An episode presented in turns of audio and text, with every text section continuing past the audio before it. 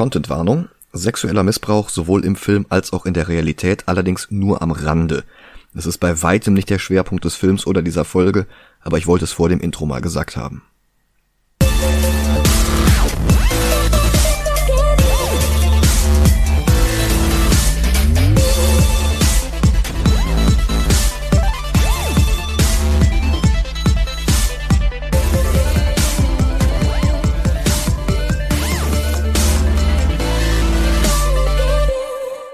Hallo und willkommen zu einer neuen Folge Movie Gelantes. Hi. Mein Name ist Michael Heide. Mein Name ist Dennis Kautz. Und wir sind heute wieder in den 80ern und wieder bei den Kryptoniern. In erster Linie bei einer Kryptonierin. Supergirl. Und die hatte eine Vorgeschichte. Das Vater-Sohn-Produzentenduo Alexander und Ilya Salkind hatten 1978 Superman the Movie produziert. Der damals mit 55 Millionen Dollar Budget teuerste Film aller Zeiten war ein gigantischer Erfolg. Und die nächsten sechs Jahre versuchten die Salkinds immer wieder diesen Erfolg zu wiederholen, mit sukzessive kleineren Budgets und vor allem mit immer weniger Aufwand. Erst durfte Beatles-Regisseur Richard Lester den bereits zu großen Teilen fertiggestellten Superman 2 mit peinlichen Slapstick-Szenen und Amnesie auslösenden Superküssen verschlimmbessern, und dann durfte er alleine einen dritten Teil drehen für nur noch 39 Millionen, von denen fünf auch noch direkt an Richard Pryors Kokaindealer gingen. Wer nochmal nachhören möchte, was wir zu den drei Filmen gesagt haben, das waren die Episoden minus eins, 18 und 46. Wie kein Mensch erwarten konnte, kam es gar nicht so gut beim Publikum an, klassische Schurken wie Lex Luthor oder Zord durch Richard Pryor zu ersetzen, dem der Schnee in jeder Szene geradezu aus den Poren dampfte. Und Superman 3 spielte sein Budget zwar wieder ein, aber nur gerade so eben, also ein wirklicher Erfolg war das nicht. Das einzige, was die Kritiker lobten, war die Performance von Christopher Reeve. Folglich entschieden die Salkinds für den nächsten Film, wir kürzen das Budget noch einmal um vier Millionen und Christopher Reeve darf nur einen kleinen Cameo drehen, mehr nicht. Teil des Rechtepakets, das sie erworben hatten, war nämlich auch Supermans von Otto Binder und Al Plastino erfundene Cousine Kara Zor-El, alias Supergirl. Und die Salkinds dachten sich, mit einer jungen, unbekannten Schauspielerin in der Hauptrolle könnten sie sowohl das Budget nach unten drücken, als auch frischen Wind in die Serie bringen. Den Plan hatten sie eigentlich wohl auch schon länger gehabt, denn ihren ersten Auftritt hätte Supergirl eigentlich schon in Superman 3 haben sollen, bevor sie das Drehbuch verworfen haben. Genau, und wenn ich das richtig verstanden habe, sollte Superman 4 ein äh, Duo-Film werden mit Superman und Supergirl. Das war mal gedacht gewesen, ja. Also sie sollte in drei auftauchen und vier sollte dann mit ihr zusammen sein. Ja. Für den Supergirl Solo-Film, für den sie sich dann entschieden haben, empfahl Christopher Reeve den französischen TV-Regisseur Jeannot Swans, der kurz zuvor den zweiten Teil vom Weißen Hai gedreht hatte. War dann aber, also Christopher Reeve selbst war dann aber nicht mal für den ursprünglich gedachten Cameo zu haben. Immerhin bekamen sie Stars wie Faye Dunaway, Mia Farrow und Peter O'Toole. Das sehr dürftige Skript von David Odell konnten die allerdings auch nicht retten. Dabei hatte Odell zuvor einige der besten Episoden der Muppet Show geschrieben und außerdem die Henson-Produktion Der dunkle Kristall. Streit zwischen den Salkinds und Warner Brothers führte dazu, dass der Film in Europa im Sommer 1984 anlief, in Amerika aber erst ein halbes Jahr später und das auch noch um eine halbe Stunde gekürzt, mit nur 105 statt 135 Minuten Amazon hat eine 124 Minuten lange Fassung im Streaming-Sortiment und die gucke ich mir jetzt an und das, obwohl sie nicht durch Prime abgedeckt ist und nicht mal Untertitel hat. Was ich nicht alles für euch mache. Okay. Bis gleich. Bis gleich.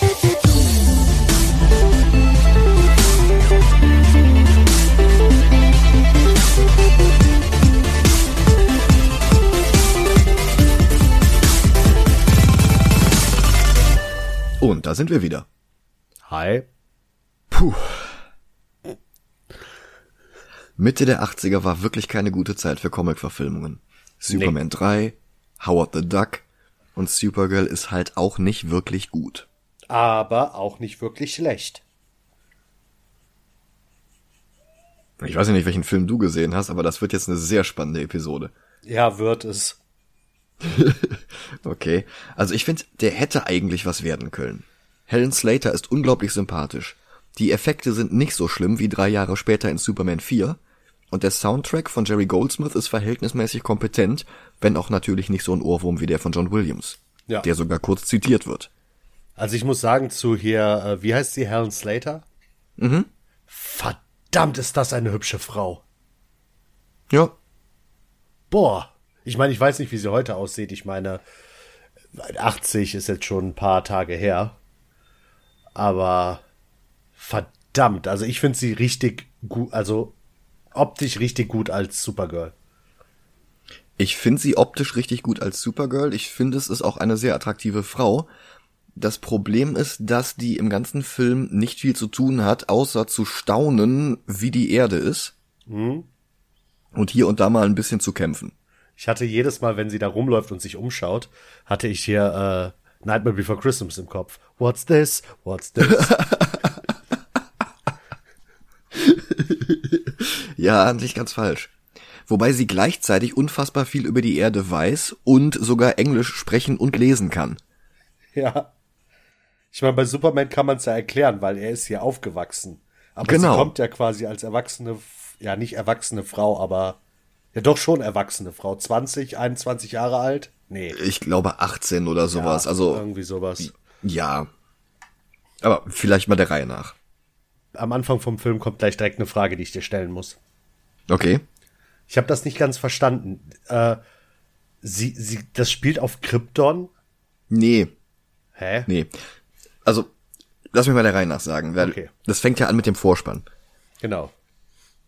Der Vorspann ist bei weitem nicht so elegant wie der von Superman 78. Es fliegen einfach nur ein paar Namen durch den Himmel, bis die Wolken wieder lila sind. Das Ganze dauert fast drei Minuten und dieser Vorspann alleine hat eine Million Dollar gekostet. Wow. Ja. Wow. Hätten die mal ein paar Jahrzehnte gewartet, das hätte ich denen für 1000 gemacht. Und dann sind wir auch schon wieder, naja, nicht ganz auf Krypton. Krypton ist schon explodiert, aber eine kleine Stadt voller unbeugsamer Kryptonier wurde gerettet. Wie? Nicht relevant. Gallien? Im Comic gab's da tatsächlich eine Begründung für. Und zwar war das Teil von irgendeinem so Wetterschutz. Also quasi so eine Kuppel. Okay. Das hat Zor-El, der Bruder von Jor-El und der Vater von Kara, erfunden gehabt, um Argo City vor irgendwas anderem zu schützen. Irgendwie Wetter, Tornado, keine Ahnung. Und das hat dann zufällig dafür gesorgt, dass diese Stadt die Explosion von Krypton überlebt hat. Ah, okay, das gibt's auch im CW-Verse. Okay, jetzt wird, jetzt wird's mir klar. Also spätere ähm, Continuities haben dann daraus teilweise auch sowas gemacht wie eine Kolonie auf einem anderen Planeten oder sowas, die von Kryptoniern bevölkert war. Das ist aber nicht diese Miniaturstadt, oder? Das hat nichts mit der Stadt von Kandor zu tun. Das Okay. ist eine Brainiac-Geschichte. Okay. Ich dachte, das, hätte- das wäre irgendwie so ein Überbleibsel, weil Brainiac sollte ja anscheinend der Gegenspieler von Superman im dritten Film werden. Und hätte Nee, ja sein, nichts damit zu tun. hätte aber gut gepasst. Hätte, hätte gepasst, ja. So oder so, Argo City ist nicht mehr auf Krypton beheimatet, aber es ist im Endeffekt eine kryptonische Stadt. Und wie löst der Film das Problem, dass Krypton-Szenen unweigerlich an Richard Donner erinnern, obwohl man nicht das Budget hat, um mit dessen Szenen mitzuhalten? Die Antwort, wie auf sehr viele Fragen bezüglich dieses Films, lautet, sie versuchen es gar nicht erst. Statt der beeindruckenden Kristallkonstruktionen sehen wir, ja, was ist das? Ein mit Sprühsahne eingesprühter Weihnachtsbaum? Ja. Irgendwie sowas? Angestrahlt von ein paar deutlich im Bild sichtbaren Lampen. Das Ganze soll wohl ein Gebäude darstellen, denn das fadet jetzt rüber ins Innere. Und das sieht aus wie ein Möbelhaus aus den 80ern, bei dem leider der Geschmack ausverkauft war. Kara Zor-El, die im weiteren Verlauf noch als Supergirl bekannt werden wird, läuft enthusiastisch alle Leute begrüßend durch strahlend weiße Möchtegern-Kolani-Konstruktionen, die sich mit sinnlos durch den Raum gespannten Stoffscheußlichkeiten beißen, ebenfalls in weiß. Dazwischen überall abstrakte Statuen, die Karas bekannter Saltar mit einem durchsichtigen rosa Zauberstab aus dem Nichts erschaffen hat. Und das macht er auch jetzt gerade wieder. Die groteske, wie aus Walfischknochen zusammengedrechselte Monstrosität, die er gerade fertigstellt, soll einen Baum darstellen, so wie er auf der Erde aussieht. Und es zeugt wirklich von Peter O'Tooles fantastischem Schauspieltalent, dass wir seiner Rolle abnehmen, dass Salta wirklich glaubt, einen irdischen Baum dargestellt zu haben. Denn so sieht das nicht aus. Ja. Der Sound ist übrigens fürchterlich abgemischt. Musik und Effekte sind ungefähr 18.000 Mal lauter als alle Dialoge. Untertitel gibt es ja wie gesagt nicht. Das ist echt anstrengend. Ich wollte jetzt auch nicht den Ton so weit aufdrehen, dass bei den Nachbarn der Putz von der Decke rieselt. Aber zurück zum Film. Peter O'Toole war zu diesem Zeitpunkt bereits siebenmal für den Oscar nominiert gewesen, ohne ihn gewonnen zu haben. Unter anderem für Lawrence von Arabien, Der Löwe im Winter und, wie gesagt, noch andere Filme. 2003 bekam er dann einen Ehren-Oscar für sein Lebenswerk. 2006 bekam er sogar noch eine achte Nominierung für den Film Venus. Die Trophäe ging in dem Jahr allerdings an Forrest Whitaker für den letzten König von Schottland. Das macht Peter O'Toole zum Rekordhalter bis heute. Kein anderer Schauspieler wurde so oft nominiert, ohne den Oscar auch nur ein einziges Mal im regulären Wettbewerb gewonnen zu haben. Krass. Und selbst hier in diesem, naja, Schundfilm gibt er alles. Und das trotz bizarrer Nonsensdialoge wie Ein Omegahedron kann kein Leben erschaffen, nur den Schatten von Leben erzeugen. Über Begriffe wie Omegahedron hat sich O'Toole sogar beschwert, weil sich kein Mensch Worte merken kann, deren Konzept er überhaupt nicht versteht. Mach du mal Dialoge mit 80% Fantasiewörtern und äh, sechsdimensionaler Geometrie und was nicht alles. Ja. Dafür müsste ich Karas- erstmal Ahnung von normaler Geometrie haben. Ja gut, zweidimensional kriege ich ja noch hin. Dreidimensional, ja, aber egal. Caras Mutter Allura, gespielt von der Golden Globe-Gewinnerin Mia Farrow, kommt dazu. Farrow hatte Hauptrollen unter anderem in Rosemary's Baby, Tod auf dem Nil und im englischen Original von Das letzte Einhorn hat sie das Einhorn gesprochen. Oh. In letzter Zeit ist sie leider nur noch in den Schlagzeilen, weil ihr damaliger Partner Woody Allen ihre gemeinsam adoptierte Tochter Dylan mehrfach missbraucht haben soll. Eine Aussage, die von ihrer damaligen Babysitterin und von Mias und Woodys leiblichem Sohn Ronan Farrow bekräftigt wird, was für den erfolgreichen Regisseur aber keinerlei Konsequenzen hatte. Aber hier geht es ja um Mia Farrow und die war immer eine absolut hervorragende Schauspielerin. An diesen Film, an diese Rolle ist sie völlig verschenkt. Nach dieser Szene taucht sie auch nicht wieder auf. Nö. Noch nicht mal am Ende. O'Toole vertraut Kara mal kurz seinen Zauberstab an und gibt bekannt, dass er Argo City verlassen will, um die Venus zu besuchen. Wie gesagt, er ist später für den Film Venus Oscar nominiert worden. Aber ja. Interessanterweise könnte er auch zur Erde reisen, will es aber nicht. Und theoretisch könnten alle Kryptonier aus Argo City Argo City verlassen und woanders hinreisen. Ja. Also es ist eigentlich keine Erklärung dafür, dass sie es nicht tun. Vor Abgesehen allem- davon, dass das so eine kleine Hippie-Kommune ist. Vor allem sagen die ja auch, äh, ja, das ist ein Baum, so wachsen die auf der Erde. Die Erde, ist das nicht der Ort, wo mein Cousin hingeschickt wurde? Ja, Also- woher wissen die das? Erstens, woher wissen die das? Zweitens, wenn die überall hinreisen können und die wissen, dass äh, äh, äh, Karl L. auf der Erde ist, warum sagen die nicht einfach, okay, wir gehen zu unserem, äh, äh, wie nennt man das, ähm, Cousin. Cousin, also ich wollte jetzt eigentlich den Begriff, den Oberbegriff, zu unserem ähm, hier, ach, vergesst es. Ähm, warum machen Zur die das nicht? kryptonischen Diaspora. Ja, genau. Ja. Wa- Warum machen die das nicht, wenn sie wissen, dass er da ist und anscheinend wissen sie auch, das merkt man später in dem Film, dass er Superman ist? Anscheinend beobachten die ihn ja. Ja und nein, weil sie sehr viel über die Erde einfach nicht weiß, was sie wissen müsste, wenn sie wirklich die Erde beobachten würden. Ja, aber sie Also weiß das geht von alles vorne, überhaupt nicht auf. aber sie weiß von vornherein, dass äh, ihr Cousin Superman ist. Ja, und dass er Clark Kent heißt und beim Daily Planet arbeitet. Ja, richtig. Das heißt, ihm geht's Also- gut. Ja, das ist alles absurd. Salta ist jetzt so schusselig, dass er das Omegahedron verliert, die einzige Kraftquelle, die Argo City vor der Zerstörung bewahrt. So sagen sie es zumindest. Er hatte sich das Ding vorher heimlich ausgeborgt, um seine Skulpturen zu bauen, ohne den Stadtrat um Erlaubnis zu fragen. Und die Plastiklibelle, die Kara aus Spaß mit dem Zauberstab erschaffen hat, erwacht jetzt durch das Omegahedron zum Leben oder zumindest zu einem sehr glaubwürdigen Schatten von Leben, denn es kann ja kein Leben erzeugen, wie wir vor ungefähr 20 Sekunden erst gelernt haben. Das Insekt fliegt durch das Butterbrotpapier, das Argo City statt Fensterglas hat, und das Omegahedron geht gleich mit nach draußen flöten. Randbemerkung, Gott sind die Sets hier billig. Oh ja. Pappmaché oder so. Allerhöchstens. Ja, Ja. Und durch dieses kleine Loch ist die Struktur der Außenhülle von Argo City bereits so kritisch beeinträchtigt, dass eine Massenpanik ausbricht und O'Toole den Riss schnell mit seinem Zauberstab in Sekunden flicken muss, damit die ganze Stadt nicht vernichtet wird. Wohlgemerkt mit dem Zauberstab, der jetzt nicht mehr durch das Omega-Hedron mit Energie versorgt wird.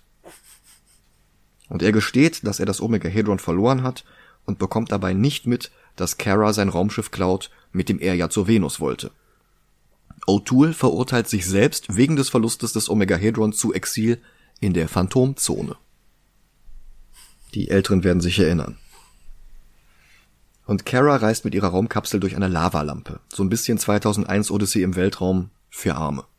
Keine Ahnung, ob das Raumschiff mit Meskalin betrieben wird oder ob das einfach nur zeigen soll, dass sie, dass sie nicht durch das Weltall reist, sondern von einer anderen Dimension in unsere. Denn im Film ist Argo City in einer anderen Dimension. Szenenwechsel? Die Erde.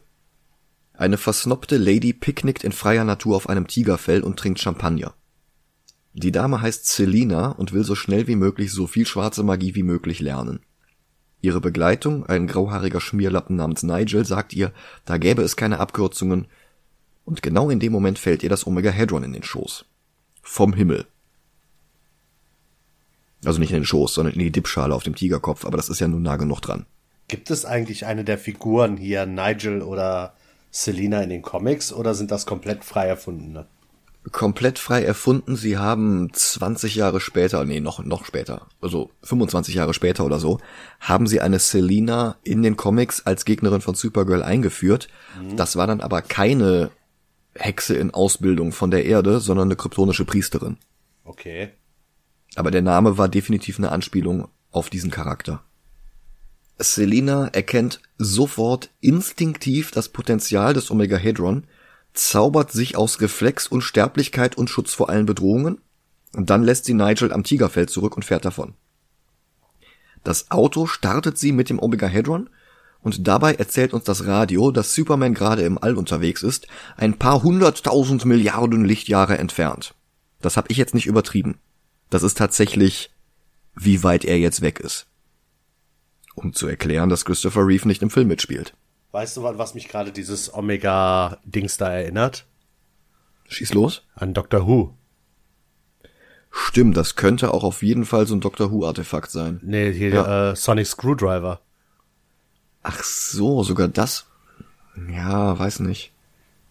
Weil irgendwie können die beide dasselbe. Ja. Selina wird übrigens gespielt von Faye Dunaway, weil Dolly Parton nicht wollte der Country-Sängerin, Schauspielerin, Buffy-Produzentin und Geldgeberin für die Entwicklung des Moderna-Impfstoffes gegen Covid-19 waren die angebotenen sieben Millionen Dollar Gage nämlich zu wenig, um eine Hexe zu spielen. Hm. Jane Fonda und Goldie Hawn wurden wohl auch gefragt, bevor die Rolle dann schließlich an Faye Dunaway ging. Und die ist sonst wirklich keine schlechte Schauspielerin. Nach Nominierungen für Bonnie und Clyde und Chinatown gewann sie 1977 den Academy Award für beste weibliche Hauptrolle und zwar für den Film Network, für den sie auch den ersten ihrer insgesamt drei Golden Globes bekam. Also die kann sonst was. Für Nigel wollten die Salkinds eigentlich gerne Dudley Moore, den sie schon für Superman 3 im Auge gehabt hatten, da hätte er Mixes Piddleick spielen sollen. Dann war Mixes Piddleick nicht im Film und in Supergirl ging die Rolle an Peter Cook, der hatte in den 70ern Sherlock Holmes dargestellt und bekam drei Jahre nach Supergirl die Rolle des Priesters in Die Braut des Prinzen. Hier hätten sie auch eine Schale mit in Wasser angerührten Haferflocken in die Rolle stecken können. Das wäre genauso aufregend gewesen, aber bitte Wasser ohne Kohlensäure. Supergirls Raumschiff kommt dann auch irgendwie in unserer Dimension an. Am Grund des Sees. Und in ihrem Supergirl-Kostüm fliegt sie jetzt aus dem See raus. Also eigentlich ziehen sie einen Pappaufsteller mit Helen Slaters Foto drauf aus dem See raus. Den Draht sieht man sogar, wenn man genau hinguckt. Wo Frage. hat die das Kostüm her? Ja, wo hat sie das Kostüm her? Ich glaube nicht, dass Peter O'Toole vorhatte, in dem Outfit Urlaub auf der Venus zu machen. Nee, nee. ich hätte es, ich hätte es unter einer äh, Bedingung verstanden, wenn sie äh, Supergirl mit Absicht auf die Erde geschickt hätten und einer von den Kryptoniern vorher gesagt hat, hier, wir beobachten deinen Cousin, das ist sowas, was der anhat. Vielleicht fällst mhm. du damit nicht so ganz auf. Das hätte ich verstanden. Ja. Ja. Aber die kommt ja einfach aus dem See raus und trägt das Kostüm. Ja. Und es ist nicht das einzige Mal in diesem Film, dass sie unerklärliche Shapeshifting-Kräfte hat. Oh ja. An Land testet sie ihre Stärke, indem sie einen Stein zerdrückt und eine Blume mit ihrem Hitzeblick zum Blühen bringt. So funktioniert Hitze doch, oder? sie hat den Photosyntheseblick.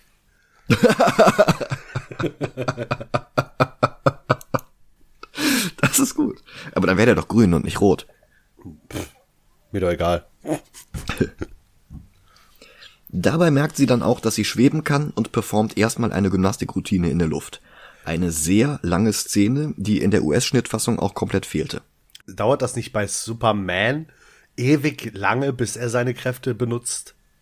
Ja, Superman hat aber auch diesen gigantischen Prolog von ihm in seiner Jugend, wie er da neben dem Zug herrennt und wie dann sein Vater stirbt und wie er dann seine Odyssee zum Südpol macht, um dann dort äh, seine Festung der Einsamkeit zu finden. Nee, Nordpol. Wie er seine Reise zum Nordpol macht, um dann da die Festung der Einsamkeit zu finden. Ja, ich, me ich meinte eigentlich was anderes. Äh, ich ich habe ich hab diese zwei Supermans im Kopf. Der eine, der seine Kräfte schon als Baby hat und der andere, der die erst mit der Zeit bekommt. Ah, okay, das ist der Unterschied zwischen Pre-Crisis und Post-Crisis. Okay. Vor der Crisis hatte Superman seine Kräfte wirklich von dem Moment an, in dem er aus der Rakete rauskam. Das mhm. haben sie im Film ja auch, dass der schon als Säugling diesen Laster da hochhebt. Genau. Das hatten sie in den Comics auch schon. Action Comics 1 hatte direkt auf der ersten Seite, wie er im Waisenhaus mit Sesseln jongliert. Okay.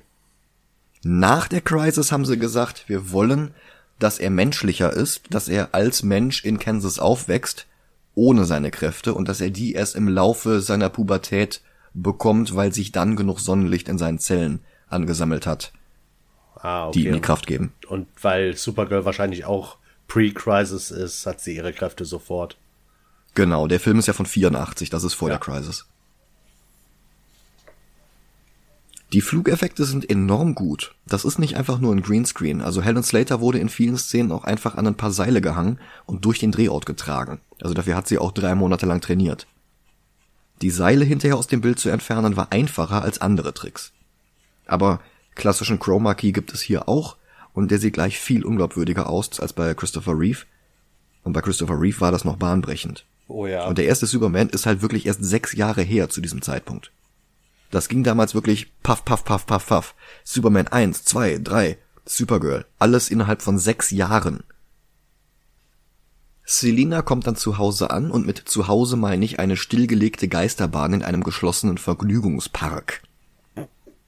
Immer noch dekoriert, als sei da jeden Tag die schlechteste Halloween-Party des Universums. Ich glaube, selbst die Adams Family würde diese Kitschkulissen als zu dick aufgetragen ablehnen.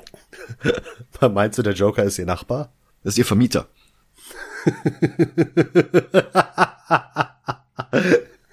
ich habe gerade im Kopf, wie er bei ihr auftaucht und dann einen auf äh, hier den Vermieter von Spider-Man macht. Rent.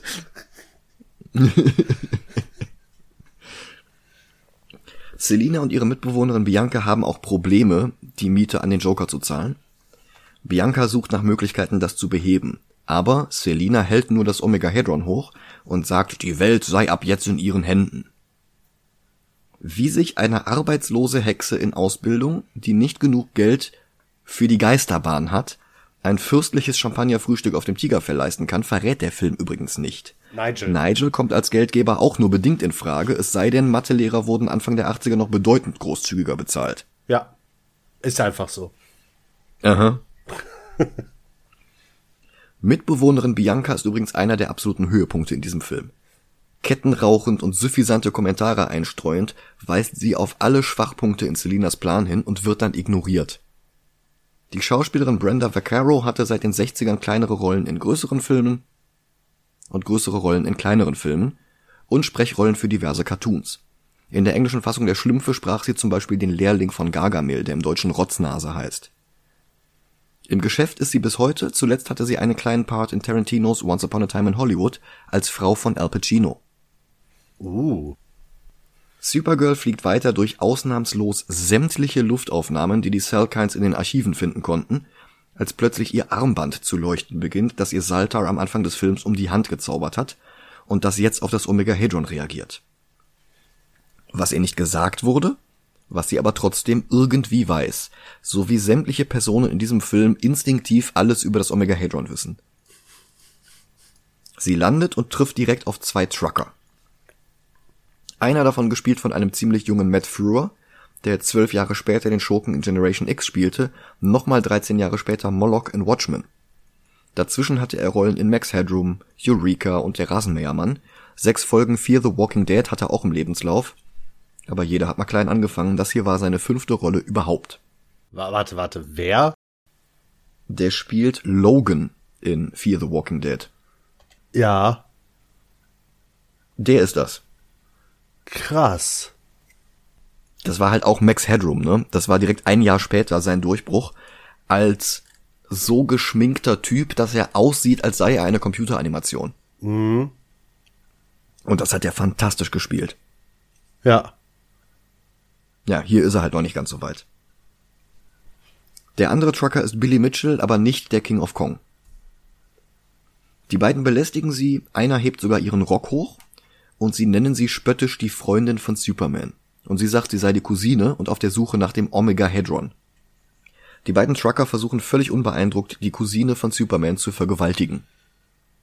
Sie packt Frewer am Kinn, hebt ihn hoch und schleudert ihn weg. Also offensichtlich ist sie wirklich stärker, als sie aussieht. Und er gibt immer noch nicht auf. Sie fragt, warum tut ihr das? Und er sagt, steht halt so im Drehbuch. Also, nee, tatsächlich sagt er, wir sind halt so, aber die Aussage ist dieselbe. Ja. Der andere bedroht sie mit einem Messer, das sie mit ihrem Hitzeblick aufheizt, woraufhin er auch noch nicht locker gibt und sie dem Typen in die Kronjuwelen kickt. Dann fliegt sie einfach davon. Selina gibt in der Zwischenzeit eine Party und rekrutiert dabei Fußsoldaten für ihre Armee der Nacht. Die reichen Typen hier sehen zwar überhaupt nicht aus wie ihre Bikerbande später im Film, aber sei's drum. Auch Nigel ist da und er berichtet davon, dass er Supergirl gesehen hat, die ihren Plänen im Weg steht. Und Selina nutzt die Kräfte des Omega Hedron, um mit ihrem Fingernagel die Zigaretten anzuzünden. Nigel warnt sie vor übergroßer Herrschsucht, dann wirft er sich gleich an die nächste junge Frau. Selina verwandelt irgendwas in ihrem Cocktail, Eiswürfel oder sowas in einen Skorpion und lässt dann auch noch die Frau auf dem Kopf durch den Raum headspinnen. Dann wirft sie Nigel raus. Am nächsten Morgen wird Supergirl in einem Wald wach wie ein Werwolf am Tag nach Vollmond, bloß sauberer. Und sie beobachtet ein paar Jugendliche beim Baseball spielen. Sie verwandelt ohne Erklärung ihr Kostüm in deren Schuluniform und betritt die Schule. Ihre Frisur wird kürzer und brünett. Das ist die Frisur, die ihre bürgerliche Identität auch in den Comics hatte, da war es allerdings eine Perücke, analog zu Clarks Brille, und mhm. keine mysteriösen Shapeshifting-Powers. Hm. Die kamen erst beim Post-Crisis Supergirl dazu, aber das wird hier jetzt zu kompliziert. Ja. Sie geht direkt zum Schuldirektor, der fragt sie nach ihrem Namen, und sie denkt sich jetzt in diesem Moment eine Lüge aus. Ihr Blick fällt auf ein Bild des konföderierten General Lee. Weil sie das lateinische Alphabet lesen kann, entziffert sie den Namen und gibt sich als Linda Lee aus. Wo das Linda herkommt, wird übrigens im ganzen Film wiederum nicht erklärt. Hm. Vielleicht hat sie ja ein Fable für Alliteration. Ja. Und nur damit das nicht untergeht, General Robert E. Lee war ein General der Südstaaten. Also die, die so sehr an der Sklaverei hingen, dass sie sich von den Vereinigten Staaten von Amerika loslösen wollten und den Nordstaaten den Krieg erklärten, den sie dann verloren haben. Von dem hängt ein gerahmtes Bild im Büro eines Schuldirektors im Illinois des Jahres 1984. Das ist so, als hätte ein Schuldirektor heute ein gerahmtes Bild von Beate Zschäper an der Wand. Oh Gott. Wobei, könnte in ein paar Schulen in Thüringen sogar der Fall sein. Vielleicht war der Direktor auch einfach einer von den Illinois-Nazis aus Blues Brothers. Hm. Als er kurz den Raum verlassen muss, schreibt sie sich selbst in Sekundenschnelle auf seiner Schreibmaschine ein Empfehlungsschreiben von ihrem Cousin Clark Kent, dessen Namen sie offenbar auch kennt, und deponiert es in seinem Aktenschrank, weil sie genau weiß, wo das hingehört. Er kommt wieder rein, findet das Schreiben und akzeptiert es. Über die Kosten eines Internats wird hier nicht gesprochen. Dann packt er sie auf ein Zimmer mit Lucy Lane, der kleinen Schwester von Lois. Für die Rolle hatte eine sehr junge Demi Moore vorgesprochen, sie aber nicht bekommen. Stattdessen ging die Rolle an Maureen Teefy. Die hatte Anfang der 80er mit Fame und Grease 2 in ein paar ganz erfolgreichen Filmen mitgespielt und das in gar nicht mal so kleinen Nebenrollen. Nach Supergirl geriet ihre Karriere allerdings ins Stocken. Die war beim Dreh schon über 30, sieht aber aus wie 15. Ja. Die beiden plaudern ein bisschen, dann fällt ihr Blick auf ein Superman-Poster. Der Soundtrack zitiert ganz kurz das Williams-Theme und mehr ist nicht drin. Lucy verspricht Linda, ihr Superman mal vorzustellen. Spoiler, das passiert natürlich nicht. Fun Fact, in Superman 1 sprach Lois noch davon, ihre Schwester Lucy sei verheiratet und habe drei Kinder. Haben sie wohl zwischendurch vergessen. Und weil das alles noch nicht unglaubwürdige Zufälle genug sind, ist Nigel auch noch Lehrer an dieser Schule. Hexerei und trigonometrische Funktionen ergänzen sich anscheinend ganz gut. Auf jeden Fall fängt sie jetzt spontan als Schülerin an diesem Internat an. Das ist der Versuch, das Midvale Waisenhaus, in dem sie in den Comics groß wurde, für den Film zu aktualisieren, aber es scheitert etwas an der immer weiter verschwindenden Motivation für den Charakter, sich da aufzuhalten. Im Comic wurde sie dann irgendwann von Familie Denvers adoptiert, hier heißt der Schuldirektor so. Und dann tauchen Selina und Bianca mit einer Limousine auf und unterhalten sich über Selinas Welteroberungspläne. Aber Bianca ist abgelenkt, weil ein Gärtner oben ohne einen Baum stutzt. Wir erfahren später, dass der Mann Ethan heißt. Die Salkinds wollten John Travolta für die Rolle. Sie bekamen stattdessen Hart Bockner. Den Namen kennt wieder keiner, kannte ich auch nicht, aber der war vier Jahre später dieser koksende Yuppie im ersten Die Hard. Und in Mask of the Phantasm hat er Arthur Reeves gesprochen, das war dieser schmierige Stadtrat. Dann beginnt das Omegahedron zu leuchten und Selina beschließt, Ethan für ihren Zweck zu nutzen. Dann fährt sie weg. Supergirls Armband leuchtet allerdings wieder und sie verfolgt das Auto mit ihrem Röntgenblick. Sie will das Klassenzimmer verlassen und hinterher, aber Nigel lässt sie nicht gehen.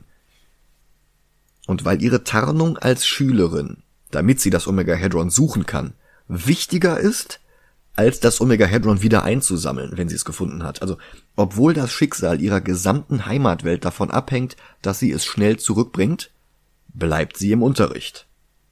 Nigel bittet sie, eine komplizierte Gleichung zu lösen und sie löst das Ding im Kopf. Die anderen Schüler glauben, sie veralbert ihn nur, aber das Ergebnis stimmt. Er glaubt ihr nicht, dass sie die Antwort ohne Schummeln wusste, aber Lucy kommt dazu und lügt ihm was von elektromagnetischen Stürmen vor, die Menschen spontan rein zufällig ein paar Sekunden lang hochintelligent machen, und dann gehen sie. Und wenn das jetzt damit erklärt worden wäre, dass Supergirl solche Funktionen schon in Argo City gelernt hätte, dann würde ich das verstehen, aber sie ist selber überrascht, dass sie das jetzt weiß. Vermutlich haben sie hier versucht, ihr den kryptonischen Superintellekt zu geben, den Clark Kent hat. Aber das ist alles so schwammig und nicht wirklich erklärt und es funktioniert einfach nicht. Lucy und sie gehen jetzt zum Lacrosse. Da haben die beiden zwei im Team, die während des Spiels mehrfach versuchen, Lucy zu faulen, ohne jeglichen Grund. Wie gesagt, die sind in derselben Mannschaft. Linda geht dazwischen, als sie einen Ball nach Lucy schlagen, und der Ball explodiert an ihren Schulterblättern und niemand sagt was. Danach versuchen die zwei Bullies, die Duschen in der Umkleide zu sabotieren, und Linda lässt mit Röntgen und Hitzeblick die Rohre platzen, sodass die beiden selbst eine Dusche bekommen. Diese beiden bösen Schülerinnen tauchen danach im ganzen Film nicht wieder auf. Also es hat sich echt gelohnt. Und dann ist auch schon Heimfahrtswochenende. Lucy Lane lädt Linda Lee ein, sich mit ihr und ihrem Freund Jimmy Olsen zu treffen. Aber Linda hat anderes vor. Sie verwandelt sich in Supergirl zurück und fliegt durch die Nacht in der Hoffnung, dass ihr Armband von alleine wieder zu blinken beginnt. Am nächsten Morgen fliegt sie immer noch. Selina braut einen Liebestrank mit Spinnenbeinen und so einem Klischeequark. Bianca, die jetzt endgültig die Rolle des Otis in diesem Film spielt, kommt mit der Geisterbahn ins Wohnzimmer gefahren. Sie fragt völlig zu Recht, warum Selina nicht die grenzenlose Macht des Omega Hedron benutzt, aber Selina will sich die für Größeres aufheben, also zum Beispiel Kippen mit den Fingern anzünden. Ethan fährt mit seinem Pickup-Truck zur Geisterbahn. Er klingelt. Selina bittet Bianca die Tür zu öffnen, wartet kurz und macht es dann selbst. Und Ethan geht da schon wieder zurück zum Wagen. Dann macht sie ihn darauf aufmerksam, dass sie die Tür geöffnet hat und er dreht wieder um und geht mit ihr rein. Also das ist nicht der hellste. In den früheren Staffeln Big Bang Theory hatte Penny oft extrem eindimensional tumbe Freunde und für die Rolle wäre Ethan noch zu unsubtil. Ja. Das ist schon Idiocracy-Niveau. Und die nächste Szene wirkt wie die Pornoparodie von sich selbst. Sie holt zwei Bier aus dem Kühlschrank mit dem lächerlichen schwarzen Plastikspinnennetz auf der Tür und gibt ihm ein paar Tropfen ihres Zaubertranks aus einem sehr unpraktisch aussehenden Behälter in die Dose. Sie versucht ihn zu verführen, aber er weigert sich. Dann trinkt er und der Zaubertrank beginnt zu wirken. Er keucht, bekommt ein einfaches Anstoßen nicht hin und fällt zu Boden. Keine Ahnung, ob seine Motorikprobleme vom Trank kommen oder weil er das vorher schon nicht konnte. Bei dem wäre das denkbar. Nigel kommt zu Besuch, Bianca und Selina empfangen ihn an der Tür und Ethan fährt sich einen LSD-Horrortrip in der Geisterbahn. Der Synthesizer macht Überstunden. Selina hext Nigel ein paar Pickel ins Gesicht, weil der Film so anscheinend die grenzenlose Macht des Omegahedrons beweisen möchte. Klappt nicht. Sie und Bianca kehren zurück ins Wohnzimmer slash Schlafzimmer slash Küche, aber Ethan ist verschwunden. Und Selina will ihn jetzt sofort wieder einfangen, denn durch den Trank verliebt er sich jetzt in die erste Person, die ihm über den Weg läuft. Obwohl er bereits Selina in die Augen gesehen hat, nachdem er getrunken hat. Hm. Also irgendwie komisch, wie der Trank wirkt und wie er nicht wirkt. Sie findet ihn dann über einen magischen Spiegel, ohne zu wissen wie, und sie kann den Effekt auch nicht auf Anhieb wiederholen. Ethan torkelt gerade über die Straße. Also nicht über den Bürgersteig, sondern wirklich über die Straße. In aller Öffentlichkeit. Im Hintergrund fahren Autos durch die Gegend und Leute sind da auch. Einige von ihnen sprechen ihn sogar an. Also ich sag mal, der Trank sollte mittlerweile seine Bezugsperson gefunden haben. Hat er aber nicht. Supergirl hat sich auf einer Baustelle in Linda zurückverwandelt, obwohl sie das Omega-Hedron ja noch immer nicht gefunden hat. Und nochmal zur Erinnerung, nur dafür ist sie überhaupt auf der Erde. Jedenfalls lascht sie jetzt an dem Diner vorbei, wo Lucy ihr Date mit Jimmy Olsen hat. Mark McClure, der einzige Schauspieler, der in allen Superman und Supergirl-Filmen der 80er war, außerdem in allen Zurück in die Zukunft Teilen und in zwei Freaky Friday Filmen, in dem mit Jodie Foster und in dem mit Lindsay Lohan. Beeindruckende Filmografie für jemanden, der nie den Durchbruch hatte und heute von niemandem auf der Straße erkannt wird. Lucy sieht Linda durch die Fensterscheibe und lädt sie ein, mit rüberzukommen. Ein Freund gibt später noch eine Party und man könne ja zusammen hin. Der Freund ist übrigens der mit dem Tattoo. 1984. Der eine Typ mit dem Tattoo. Linda sieht Ethan in Trance über die Straße wanken. Dann steuert Selina aus der Ferne einen Baustellenbagger, um ihn wieder zurück zum Spukhaus zu treiben. Aber Ethan ist zu dumm, um von der Straße herunterzugehen. Der taumelt einfach immer nur zwei Schritte von dem Bagger weg, bleibt dann stehen oder fällt hin und tapst dann wieder weiter. Dann fällt er in die Baggerschaufel, die sich schließt. Lucy und Linda sehen das durchs Fenster und die Musik schwillt an, damit Linda reglos zuguckend stehen bleibt. Es ist Lucy, die jetzt mutig über die Straße rennt und den Bagger besteigt, während Jimmy einfach nur sehr nah rangeht, um Fotos zu machen. Dann wird es noch bekloppter. Lucy fährt über ein Schlagloch und kippt sofort bewusstlos zur Seite. Der Bagger hält genau auf eine Tankstelle zu, bei der jemand den Zapfsäulenschlauch fallen gelassen hat, wodurch alles voller Benzin ist und die Pfütze fließt immer weiter auf einen Stapel mit drei etwas lustlos brennenden Reifen zu. Da beschließt dann Linda, doch noch etwas zu tun und sie läuft mit Supergeschwindigkeit, damit sie niemand sehen kann, zur Toilette des Diners, um sich da drin dann umzuziehen. Obwohl der Film bereits etabliert, wenn auch nicht erklärt hat, dass sie ihr Äußeres und ihre Kleidung verwandeln kann wie John Jones. Sie fliegt auf ein Dach und sieht von da aus weiter zu. Dann löscht sie das Feuer, indem sie gleich einen ganzen Wasserturm durchlöchert, was den Reifenbrand löscht. Und sie fliegt so schnell, so nah an den Schaulustigen vorbei, dass alles voller Staub und Dreck und Stroh ist. Hahaha. Ha, ha. Dann stoppt sie endlich den Bagger, sehr zur Verwunderung von Selina, die den Spiegel wieder zum Laufen bekommen hat. Sie, also Selina, ist dann auch die, die auf den Namen Supergirl kommt. Supergirl reißt die Baggerschaufel vom Bagger und legt sie auf den Boden, läuft einmal drum herum und verwandelt sich dabei wieder in Linda, und dafür musste sie jetzt nicht zur Toilette rennen. Und in Linda verliebt sich jetzt Ethan. Aufgrund des Tranks. Er steht auf, schlägt mit dem Kopf gegen die Baggerschaufel, was auch nicht noch mehr Schaden anrichtet, und dann redet er weiter, als wär nix. Dann küsst er Linda, die daraufhin schüchtern davonläuft. Jimmy taucht jetzt auf, um Lucy abzuholen. Und Selina schwört jetzt Linda ewige Rache, nicht wissend, dass Linda Supergirl ist, obwohl sie ja eigentlich alles auf dem Spiegel mitverfolgt hatte. Das ist so inkonsequent. Ja, das ist wahrscheinlich derselbe Spiegel, durch den die auch äh, Clark auf der Erde beobachtet haben. Mhm. Sie beschwört einen Schattendämon, der Linda verfolgen soll, und ähnlich wie Howard the Duck macht jetzt auch dieser Film einen völlig aus dem Nichts kommenden Abstecher in die Horrorabteilung. Die Wände wackeln, Blitze erhellen das Geisterhaus, ein unmenschliches Fauchen ertönt und ein unsichtbares Wesen aus purer Bosheit macht sich bemerkbar. Linda geht zurück ins Internat, nicht wissend, dass der unsichtbare Schatten ihr auf der Spur ist. Sie sieht in den Spiegel und übt nochmal das Küssen. Wie gesagt, diese Frau ist nur auf der Erde, um das Omega-Hedron zu finden. Sie hat Supergeschwindigkeit, sie kann fliegen und ihr Armband fängt an zu blinken, wenn sie in der Nähe ist. Wieso hält die sich jetzt mit Sachen auf wie ins Internat zurückgehen, eine Schülerin spielen und den Spiegel küssen? Dann schlägt ein Blitz vor ihrem Fenster ein und der Schattendämon ist angekommen. Der Boden reißt auf, Steinmauern fallen um, ein Auto wird zerpresst, das sind ganz gute Effekte. Und Linda springt durch das Fenster, Supergirl kommt auf der anderen Seite wieder heraus. Selina und Bianca verfolgen das durch den Spiegel und verstehen schon wieder nicht, wo Linda hin ist und wo Supergirl auf einmal herkommt. Dabei trägt die nicht mal eine Brille als Verkleidung, sondern färbt sich bloß die Haare. Aber nicht nur die Leute sind so naiv, dass sie Supergirl und Linda nicht als dieselbe Person erkennen. Auch der Zaubertrank hat Ethan lediglich in Linda verliebt gemacht und nicht in Supergirl, die dieselbe Person ist. Was ist denn das für ein Zauber? Vor den Effekten dieses Zaubertranks kann man sich wahrscheinlich mit einem falschen Schnurrbart verstecken. Und ich muss direkt an Obelix denken, der versucht mit dem Fake-Schnurrbart den Zaubertrank zu bekommen. Supergirl reißt eine Straßenlaterne aus und fliegt in die Gewitterwolke am Himmel. Sie lädt das Metall der Lampe mal eben mit 1.21 Gigawatt auf und fliegt dann wieder zurück zur Schule. Sie schießt Blitze aus der Lampe in den unsichtbaren Dämonen, bis der sichtbar wird, stirbt und sich gleich wieder auflöst. Ähm, an der Stelle Selina meine ich übrigens, die, äh, dass ich an einen Gegenspieler von Supergirl denken musste. Und zwar aus irgendeinem Grund an LimeWire.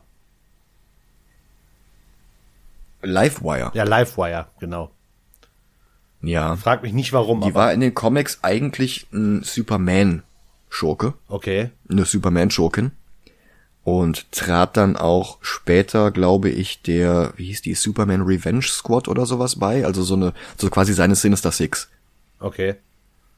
Noch später hatte sie dann einen Face-Turn, wurde zur Heldin und hat dann das weiß-blaue Elektrokostüm aufgetragen, was Superman eine Zeit lang hatte, als er Elektrokräfte hatte. Mhm. Als Supergirl marschiert Linda dann wieder zur Vordertür rein und die völlig betrunkene Betreuerin der Schülerinnen motzt sie daraufhin lallend an, was sie denn nach Zapfenstreich noch draußen mache und überhaupt, warum trägt sie nicht ihre Schuluniform. Ja. Selina geht zu Plan B über. Sie holt das Omega-Hedron aus dem metallenen Krug, in dem sie es versteckt hat und aus dem sie es vorhin noch nicht rausbekommen hatte, weil es angeblich immer weiter gewachsen ist. Jetzt klappt das problemlos. Gleichzeitig werden anscheinend ein paar Poltergeister in dem alten Jahrmarktgebäude wach und außerdem aktiviert sich Supergirls Armband wieder. Weil so eine alte Teekanne offenbar genug ist, um die Macht des Omega-Hedrons zu verbergen. Supergirl geht gleich wieder raus, diesmal in Zivil als Linda, weil nichts an diesem Film irgendwie konsequent ist. Und sie läuft dann auch zu Fuß bis zu dem alten Jahrmarkt. Allerdings wird sie verfolgt von Ethan, der immer noch unsterblich in sie verliebt ist, und Blumen und Pralinen hat er auch dabei. Lindas Reaktion ist aber gut. Oh no, not now. Er will sie auf Händen tragen, kriegt sie aber nicht gehoben. Weil sie super stark ist und damit anscheinend 400.000 Kilo schwer. Und sie setzen sich in eine stillgelegte Raupenbahn, wo er so tut, als würde er sterben, wenn sie, eine minderjährige Schülerin der Schule, an der er als Gärtner angestellt ist, ihn nicht liebt. Er macht ihr dann auch gleich noch einen Antrag. Sie versteht, was das ist, weil sie mit Erdensitten vertraut ist, obwohl sie nie Kontakt zur Erde hatte und andere ganz offensichtliche Sachen nicht versteht. Also, plötzlich springt die Raupe an, aktiviert vom Omega-Hedron. Die Bahn wird immer schneller und schneller, dann hält sie wieder an und Ethan ist alleine in der Gondel. Dafür kommt jetzt Supergirl vom Himmel herunter und konfrontiert Selina, die sich als Nachfahrin von Endor ausgibt. Dabei sieht sie gar nicht nach Ewok-Genen aus.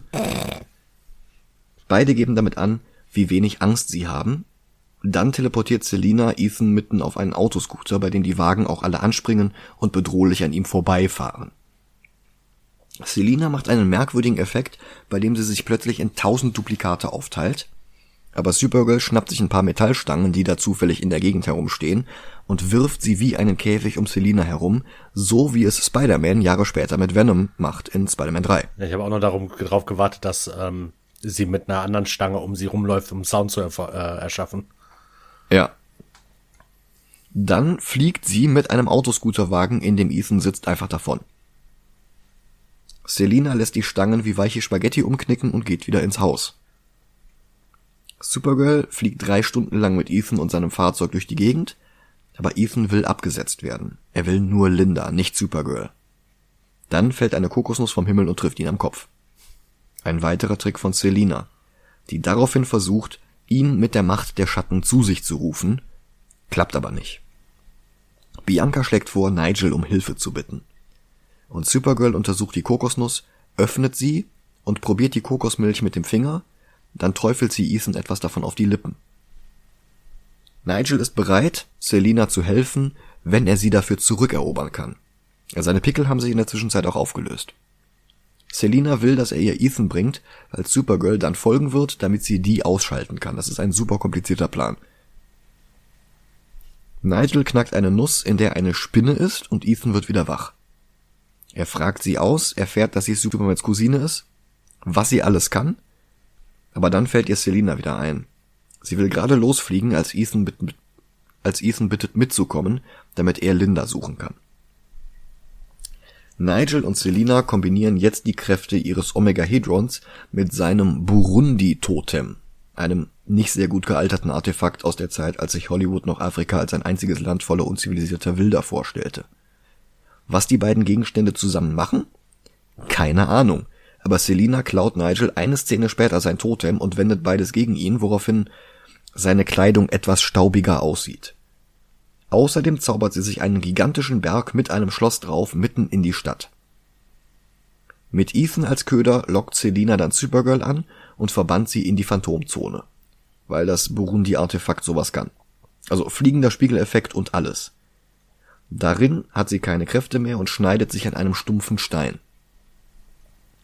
Aber da wartet ja schon Obi-Wan, also ich meine Zalta auf sie.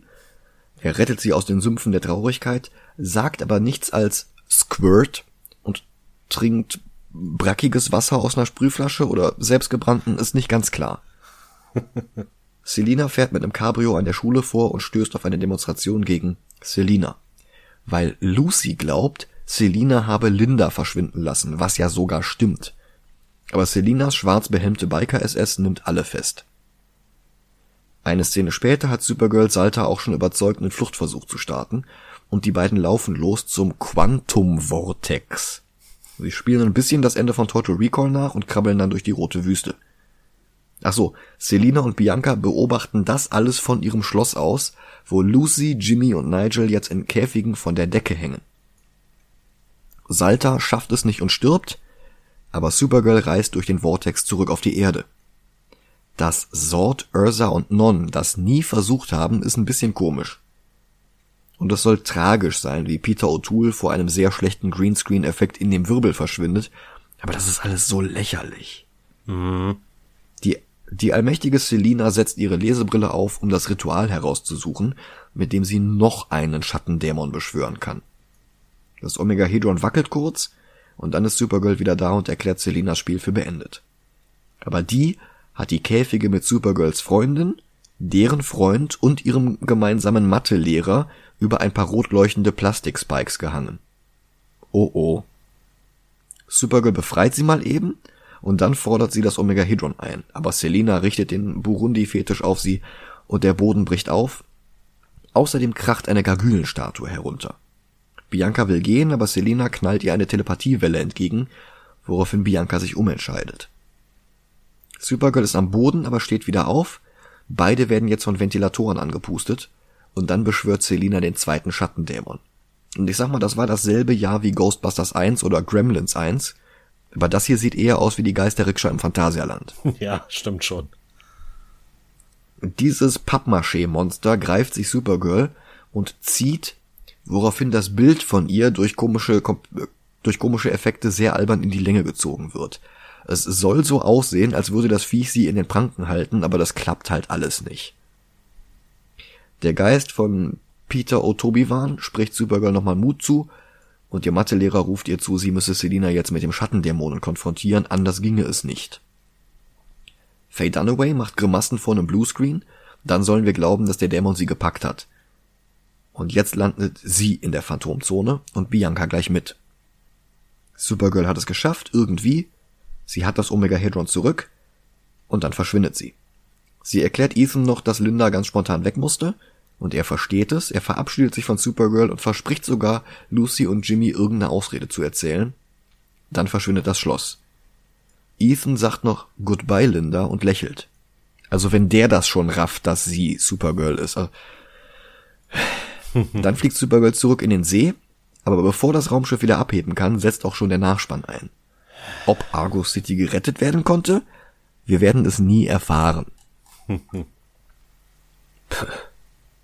Der Film hat bei Rotten Tomatoes ein Rating von 9% und ich finde das noch geschmeichelt. Okay. Bei einem 35 Millionen Dollar Budget hat er in den Staaten insgesamt bloß 14 Millionen wieder eingespielt und sämtliche Pläne für Fortsetzungen oder Crossover mit Christopher Reeve wurden auf der Stelle begraben. Kein Shared DC Universe in den 80ern. Aber der Misserfolg an der Kinokasse war unvermeidlich. Nichts in diesem Film ergibt irgendein Mindestmaß an Sinn. Nichts passt zu den vom Film selbst aufgestellten Regeln. Alles passiert völlig willkürlich und bis zum Bersten gefüllt mit sehr praktischen Zufällen. Kara weiß gleichzeitig gar nichts über die Erde und weiß, dass ihr Cousin Kal-El unter dem Decknamen Superman und unter dem Decknamen Clark Kent dort aktiv ist, obwohl der seit der Zerstörung Kryptons keinerlei Kontakt mehr mit Argo City gehabt haben konnte. Und wenn, warum, ach, das, das ist alles, das geht alles nicht auf. Mhm. Sie kann Englisch sprechen, verstehen und lesen, hat aber auch gleichzeitig null Ahnung davon, wie diese Welt funktioniert. Und dass alle Hauptrollen dieses Films entweder an diesem Internat zur Schule gehen, dort arbeiten oder bei einem der Lehrer Privatstunden in Verteidigung mit den dunklen Künsten haben, ist halt wirklich haarsträubend. Ja, Helen Slater hat danach noch ein paar Filme gedreht, unter anderem zusammen mit Christian Slater. Die beiden sind nicht miteinander verwandt. Für Batman The Animated Series sprach sie Talia und mittlerweile ist sie auch fast nur noch in Serien zu sehen. Als Anspielung auf Supergirl hatte sie Gastauftritte in Smallville, in Supergirl und in den DC Superhero Girls Filmen spricht sie Batgirl. Martha! Ach so, okay. DC Comics hatte ein frühes Kostümdesign gesehen, in dem Helen Slater ihr Casting hatte, mit einem absurden roten Stirnband und einem S-Logo, das direkt gerade in das Cape überging und obwohl dieses Outfit im fertigen Film überhaupt nicht benutzt wurde, änderte DC daraufhin das Outfit in den Comics in diese Version. Prince Supergirl trug das aber auch nur ein, zwei Jahre lang, dann war schon Crisis of Infinite Earths, wo sie starb. Also wirklich rundherum ein Desaster. Und Hollywood hat daraus die Lektion gelernt, dass Superheldenfilme mit weiblicher Hauptrolle einfach nicht funktionieren. Aber es war ja auch nicht der letzte Versuch. Schon kurze 20 Jahre später durfte dann nämlich Halle Berry als Catwoman ran. Zeitgleich begann Fox die Pre-Production für Elektra. Weil die dann allerdings auch beide völlig unambitionierte Schrottfilme ohne großes Budget waren, musste Hollywood danach nochmal über ein Jahrzehnt warten. Erst Wonder Woman war dann erfolgreich genug. Dann kam Captain Marvel, irgendwann bald erwartet uns vielleicht Black Widow, und der Fluch scheint endlich gebrochen. Zumindest bis der nächste lieblos heruntergekurbelte Mist dann überraschend floppt und Hollywood dann wieder glaubt, es läge einzig und allein am fehlenden Penis der Protagonistin. Tja. Also ich sag mal, dagegen war Howard the Duck ein guter Film. Findest du? Das Problem ist, ja, finde ich. Okay. Das Problem ist nicht der Cast. Peter O'Toole actet sich echt Schwielen an die Finger. Helen Slater ist toll. Brenda Vaccaro ist toll. Aber die können halt alle auch nur machen, was im Drehbuch steht. Und wie inkompetent kann ein Regisseur denn sein, wenn er aus Faye Dunaway nicht mehr herausholen kann als diese dröge Performance hier? Wenn es nur nach mir gehen würde, Aha. würde ich den unter Constantine setzen, vielleicht sogar noch unter Uzumaki. Wow. Soll ich dir, Also ich finde den, soll ich dir den Preis? wirklich unfassbar schlecht gemacht. Okay. Weil ich fand den Film besser als Man of Steel. Ja gut, das Man of Steel hat halt diese sehr starke erste Hälfte.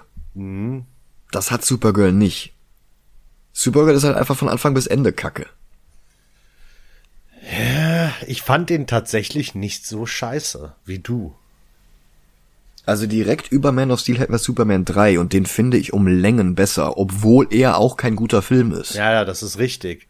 Aber ich, ich weiß nicht, Supergirl. Es, es gab Filme, die wir in letzter Zeit geguckt haben, die fand ich bei weitem schlimmer.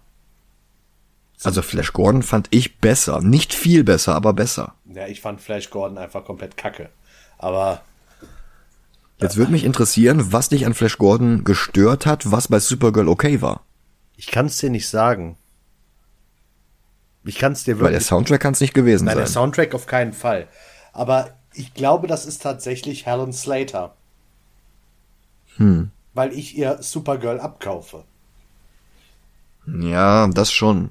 Flash Gordon ist einfach, weiß ich nicht. Wahrscheinlich kenne ich Flash Gordon zu wenig, um dem Hauptdarsteller Flash Gordon abzukaufen. Aber Nee, der Hauptdarsteller ist, ist Rotz, aber alle anderen in dem Film sind halt, nenn ich alle, alle. Dale Arden ist auch Mist. Okay. Aber, aber hier, äh, Timothy Dalton ist toll, ähm, Max von Südow. Die Rolle ist nicht gut, aber er ist toll. naja, Und ich finde, sowas hast du hier halt nicht. Also Peter O'Toole ist, ist okay, aber das ist halt ein, ein ziemlich.